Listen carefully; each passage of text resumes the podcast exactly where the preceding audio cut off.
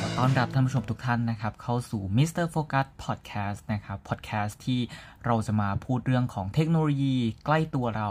นะครับผมซึ่ง EP นี้ก็เป็น EP ที่ 2 ของ Mr. Focus Podcast แล้วนะครับ ก็ขอสวัสดีกันอีกรอบแล้วกันนะครับ แล้วก็หลังจากที่หายกันไปนานเนาะตั้งแต่ Podcast EP แรกที่เราพูดถึงเรื่องของการสอบตัว Microsoft Azure นะครับ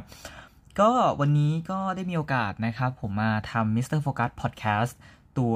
EP 2 นะครับสำหรับ EP ในวันนี้เนี่ยเราจะมาหยิบยกเอาประเด็นที่น่าสนใจนะครับ ผมจาก JetBrain The State of Developer Ecosystem นะครับผมประจำปี 2021 นะครับผมที่ทาง JetBrain เนี่ยเขาได้ไปสำรวจนะครับผมจากทางนักพัฒนา 31,743 คนนะครับใน 183 ประเทศทั่วโลกนะครับ ว่านักพัฒนาเหล่านั้นเนี่ยมีการใช้ ecosystem ไหนบ้าง หรือว่าใช้เทคโนโลยีอะไรในการทำงานบ้างนั่นเองนะครับผมเดี๋ยววันนี้ทางมิสเตอร์โฟกัสเนี่ยก็ได้หยิบยกเอาประเด็น แล้วก็เอาหัวข้อสำคัญจากตัวรายงานตัวนี้มาเล่าให้ทุกคนได้ฟังครับ สำหรับหัวข้อที่วันที่วันนี้เราจะมาพูดกันก็คือภาษาไหนเด็ดเทคโนโลยีไหนโดน ที่นักพัฒนาเลือกใช้ในปี 2021 นะครับผมบทสรุปจาก JetBrain The State of Developer Ecosystem 2021 นั่นเองอ่าก็อย่างที่ได้เกริ่นๆไปตั้งแต่ตอนแรกนะครับ ผมว่าในวันนี้เนี่ยเดี๋ยวเราจะมาดูถึงตัวผลสำรวจที่ทาง JetBrain เนี่ยได้ไปสำรวจมานะครับ แต่ต้องบอกอย่างนี้นิดนึงนะครับ ผมว่าตัว สรุปที่ทางมิสเตอร์โฟกัสเนี่ยหรือว่าที่ผมเอามาพูดณตอนนี้เนี่ยนะครับหรือในพอดแคสต์เนี่ยจะไม่ได้เป็นตัวรายงานหรือว่าการสรุปแบบเต็มๆนะครับ ก็อาจจะเอาเฉพาะแค่ประเด็นสำคัญสำคัญมาเล่าให้ฟังเท่านั้น แต่ว่าถ้าใครที่ต้องการที่จะอ่านในส่วนของรายละเอียด แล้วก็ตัวรายงานแบบเต็มๆเนี่ยเดี๋ยวทางมิสเตอร์โฟกัสเนี่ยจะทิ้งลิงก์ของตัวรายงานของทาง JetBrains เอาไว้ที่ใต้คลิปนะครับ ทางคุณผู้ฟังก็สามารถกดเข้าไปอ่านกันได้นะครับ ก็ก่อนอื่นเลยเนี่ยนะครับผมทาง JetBrain เขาได้สรุปนะครับผมสั้นๆได้ใจความนะครับผมเป็น Key Takeaway มาให้ครับ หรือก็คือสรุปประเด็นสำคัญนั่นเองสำหรับการสรุปประเด็นสำคัญออันแรกเลยเนี่ยนะครับผมทาง JetBrain เขาบอกว่าภาษา JavaScript เนี่ยนะครับยังเป็นภาษาเขียนโปรแกรมยอดนิยม ที่นักพัฒนาเนี่ยยังเลือกใช้และถูกใช้งานมากที่สุดนะครับผมในบรรดาของภาษาเขียนโปรแกรมทั้งหมดนะครับภาษา Python เป็นภาษาที่นักพัฒนาเลือกใช้งานมากกว่าภาษา Java นะครับผมในแง่ของการใช้งานโดยรวม แต่ภาษา Java เนี่ยก็ยังได้รับความนิยมมากกว่านะครับผมในแง่ของการใช้งานเป็นภาษาหลักนั่นเองครับสำหรับท็อป 5 ภาษาเขียนโปรแกรมนะครับที่นักพัฒนามีแผนจะเปลี่ยนไปใช้ และเลือกใช้สำหรับโปรเจกต์ในอนาคตนะครับตกเป็นของภาษา Go Kotlin TypeScript Python และภาษา Rust ครับ สำหรับท็อป 5 ภาษาเขียนโปรแกรมที่นักพัฒนาเลือกที่จะเรียนรู้ที่จะใช้งานนะครับ ผมหรือว่าเริ่มศึกษาที่จะใช้นะครับ ในปีนี้ก็คือตกเป็นของภาษา JavaScript Python TypeScript Java และก็ภาษา Go ครับแล้วก็สำหรับภาษาที่ได้รับความนิยมเริ่มลดลงนะครับในช่วง 5 ปีที่ผ่านมาก็ได้แก่ภาษา Ruby Objective C แล้วก็ภาษา Scala ครับ ในส่วนของภาษาที่เติบโตออย่างรวดเร็วที่สุดนะครับผมได้แก่ภาษา Python TypeScript Kotlin SQL หรือว่า SQL นะครับ แล้วก็ภาษา Go ครับ แล้วก็จากผลสำรวจนักพัฒนาร้อยละ71%นะครับ ยังเลือกพัฒนาในส่วนของแพลตฟอร์มเว็บนะครับผมในส่วนของ Back End หรือว่าระบบหลังบ้านนั่นเองนะครับสำหรับภาษาที่นักพัฒนาเลือกใช้นะครับผมในช่วงปี 2020 ที่ผ่านมาเนี่ย อันดับหนึ่งเลยจะตกเป็นของภาษา JavaScript นะครับผมจะก็เหมือนที่ได้มีการพูดถึงไปเมื่อกี้นะครับผม ต่อมาก็จะตามมาด้วยภาษา HTML CSS อ่า SQL Python Java Shell PHP JavaScript เอ่อ TypeScript นะครับ ขออภัย C++ C Sharp C แล้วก็ภาษา Go ครับ จริงๆ แล้วเนี่ยทาง JetBrains เขาให้ผลนะครับ ผมว่าที่ จริงๆอะตัว HTML กับตัว CSS เนี่ยนักพัฒนาบางคนเนี่ยอาจจะบอกว่าเอ๊ะภาษาพวกนี้มันนับเป็นภาษาเขียนโปรแกรมได้ด้วยหรอ อ่าใช่ไหมครับ แน่นอนว่าหลายคนคงมีคำถามตัวนี้ ทาง JetBrains เนี่ยเขาก็ให้เหตุผลมานะครับว่าจริงๆอะถึงตัวภาษา HTML ภาษา CSS เนี่ยจะไม่ได้มีโลจิกในตัวจะไม่ได้ใช้เขียนโปรแกรมนะครับผมแต่ในการเขียนเว็บในการพัฒนาเว็บไซต์เนี่ยสองภาษานี้เนี่ยยังเป็นภาษาที่ ยังต้องใช้อยู่นะครับผมดังนั้นทาง JetBrains ก็เลยนับภาษา 2 ภาษานี้นะครับผมว่าเป็นอ่าเป็นภาษาเขียนโปรแกรมที่นักพัฒนามีการเลือกใช้ด้วยอ่านั่นเองครับ ต่อมานะครับผมเรามาดูกันที่ภาษาที่นักพัฒนามีแพลนจะเปลี่ยนไปใช้หรือ migrate โปรเจกต์เดิมที่ใช้ภาษาหนึ่งอยู่แล้วไปเป็นอีกภาษาหนึ่งนะครับผมก็ภาษาที่นักพัฒนาเนี่ยเล็งๆเอาไว้เลยนะครับผมมากที่สุดภาษาหนึ่งก็คือจะเป็นภาษา Go นะครับ ถัดมาก็จะเป็น TypeScript Python Java JavaScript C++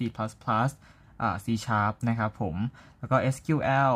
HTML CSS Shell PHP แล้วก็ถัดมาก็จะเป็นภาษา C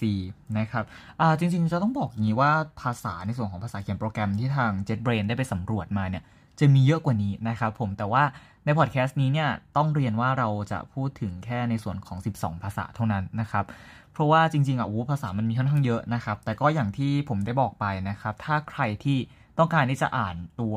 รายงานตัวตัว report เต็มๆเนี่ยก็จะทิ้งลิงก์เอาไว้ให้นะครับ แต่ว่าในพอดแคสต์นี้ขออนุญาตหยิบยกเข้ามาเพียงแค่ 12 ภาษาเท่านั้นนะครับ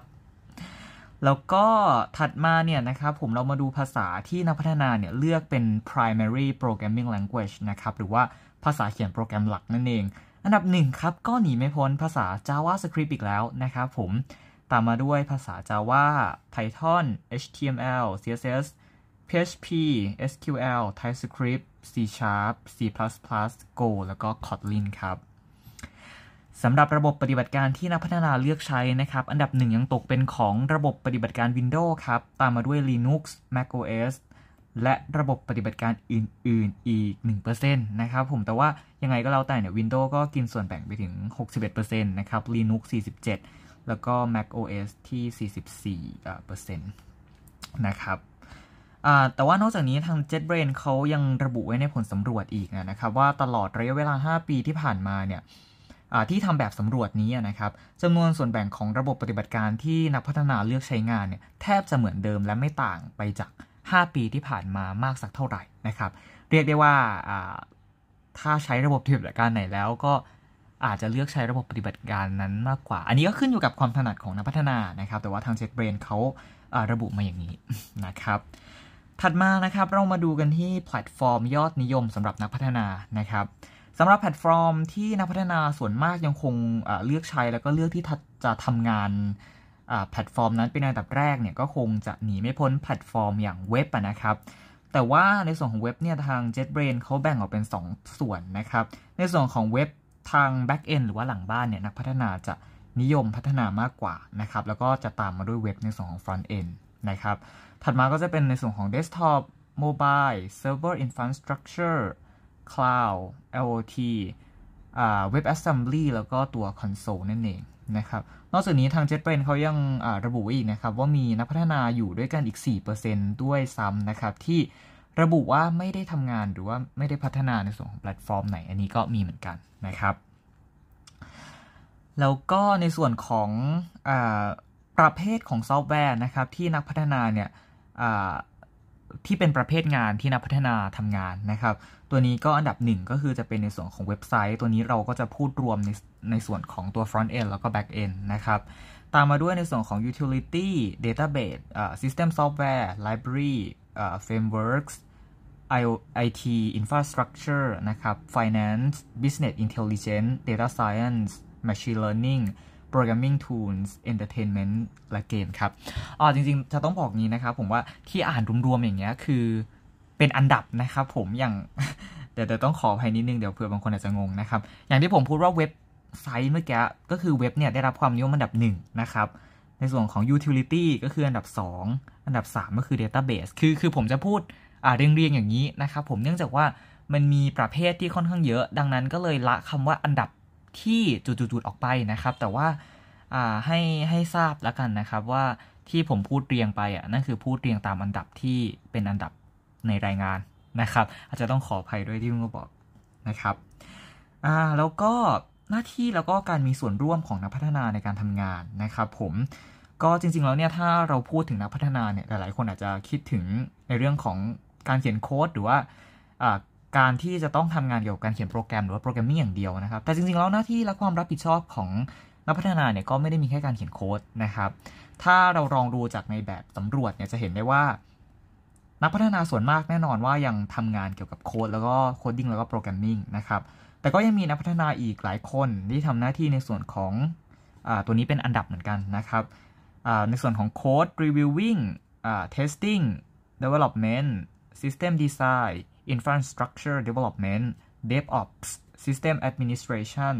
data analysis UX UI design research academic research และ technical writing นะครับก็อันนี้ก็จะเป็นตัวประเภทของนักพัฒอ่าจริง ๆ ไม่ได้เรียกว่าประเภทสิเขาจะเรียกว่าเป็นในส่วนของหน้าที่แล้วก็การมีส่วนร่วมของนักพัฒนานะครับ แล้วก็เมื่อกี้เราพูดถึงภาษาและเทคโนโลยีกันไปแล้วนะครับ แต่อีกสิ่งหนึ่งที่ถือว่าเป็นข้อมูลในการประกอบการตัดสินใจเลยว่าจะทำงานอะไรแล้วงานนั้นมีค่าตอบแทนที่เหมาะสมกับงานที่เราทำหรือเปล่านะครับ ก็คงหนีไม่พ้นในเรื่องของเงินเดือนหรือว่าค่าตอบแทนนะครับ ก็จริงๆตัวนี้ทาง JetBrain เขาระบุว่า เป็นเงินเดือนเป็นเงินเดือนที่หักภาษีออกไปแล้วนะครับ ผมแล้วก็เป็นเงินเดือนเฉลี่ยรายปีนะครับ นั่นหมายความว่าเป็นการเฉลี่ยนะครับ แต่ไม่ได้บอกว่าเป็นเงินเดือนประมาณนี้เป๊ะๆนอกแต่ว่าทาง JetBrain เขาก็ไปเฉลี่ยออกมาให้เราอีกทีนะครับประเทศอันดับหนึ่งเลยนะครับ ที่นักพัฒนามีรายได้สูงที่สุดเนี่ยก็คือ United States หรือว่าสหรัฐอเมริกานั่นเองนะครับผม โดยประเทศสหรัฐอเมริกานะครับ เฉลี่ยแล้วใน 1 ปีเนี่ย นักพัฒนาจะได้เงินเดือนเฉลี่ยอยู่ที่ 1 2 0 0 0 0อขออภัยนะครับ 1 2 0 0 0 US ดอลลาร์นะครับผมหรือตีเป็นเงินไทยเนี่ยสูงถึงประมาณ 3,300 ล้านบาทเลยทีเดียวนะครับ ถือว่าเป็นประเทศอันดับหนึ่งในรายงาน แล้วก็เป็นประเทศที่ค่าตอบแทนเงินเดือนของนักพัฒนาเนี่ยสูงที่สุดเลยด้วยนะครับ ต่อมาก็จะตามมาด้วยแคนาดาแล้วก็สหราชอาณาจักรนะครับผมที่ประมาณ 54,000 USD หรือ ตกเป็นเงินไทยนะครับ1 7 5 0 0 0 0 บาทต่อปีนั่นเองนะครับ ถัดมาก็จะเป็นประเทศเยอรมนีแล้วก็ประเทศญี่ปุ่นนะครับ เฉลี่ยอยู่ที่ประมาณ 33,000 US ดอลลาร์สหรัฐหรือว่า 1 ล้านบาทต่อปีนะครับ แล้วก็ปิดท้ายด้วยประเทศในแถบยุโรป ฝรั่งเศส เอเชียตะวันออกเฉียงใต้ อันนี้รวมถึงประเทศไทยด้วยนะครับ เกาหลีใต้และยูเครนนะครับเฉลี่ยจะอยู่ที่ประมาณ 27,000 US ดอลลาร์สหรัฐนะครับหรือว่า 900,000 บาทนั่นเอง นะครับนี่ก็จะเป็นในส่วนของเงินเดือนนะครับถัดมาเนี่ยจะเป็นเงินเดือนที่แบ่งตามประเภทของนักพัฒนาหรือว่าแบ่งตามสายงานของนักพัฒนานะครับ ก็สายงานที่มีเงินเดือนสูงที่สุดเลยนะครับผมก็จะได้แก่สายงานประเภทที่เป็น Architect CIO CEO แล้วก็ CTO นะครับตัว 4 อาชีพ 4 สายงานนี้นะครับผมจะเฉลี่ยอยู่ที่ประมาณ 54,000 US ดอลลาร์สหรัฐนะครับผมหรือว่า 1 7 5 0 0 0 0 บาทต่อปีเลยทีเดียวนะครับ ถัดมาก็จะได้แก่ DevOps Engineer Infrastructure Developer Data Analyst Data Engineer Data Scientist Team Lead และ Product Manager นะครับ เฉลี่ยอยู่ที่ 33,000 US ดอลลาร์สหรัฐ หรือว่า 1 ล้านบาทต่อปีนั่นเองนะครับผม และสุดท้ายนะครับผมก็คือ developer programmer software engineer DBA หรือว่า database administrator นะครับ tester QA engineer technical support technical writer นะครับ เฉลี่ยจะอยู่ที่ประมาณ 27,000 US ดอลลาร์สหรัฐ หรือว่าที่ 900,000 บาทต่อปีนั่นเองนะครับผมก็เป็นยังไงกันบ้างครับผมและนี่ก็คือเป็นพอดแคสต์นะครับผมสรุป ภาษาไหนเด็ดเทคโนโลยีไหนโดนที่นักพัฒนาเลือกใช้ในปี 2021 นะครับผมโดยทาง Mr. Focus เนี่ยนะครับผมสรุปออกมาจาก JetBrain The State of Developer Ecosystem นะครับผมประจำปี 2021 เนาะ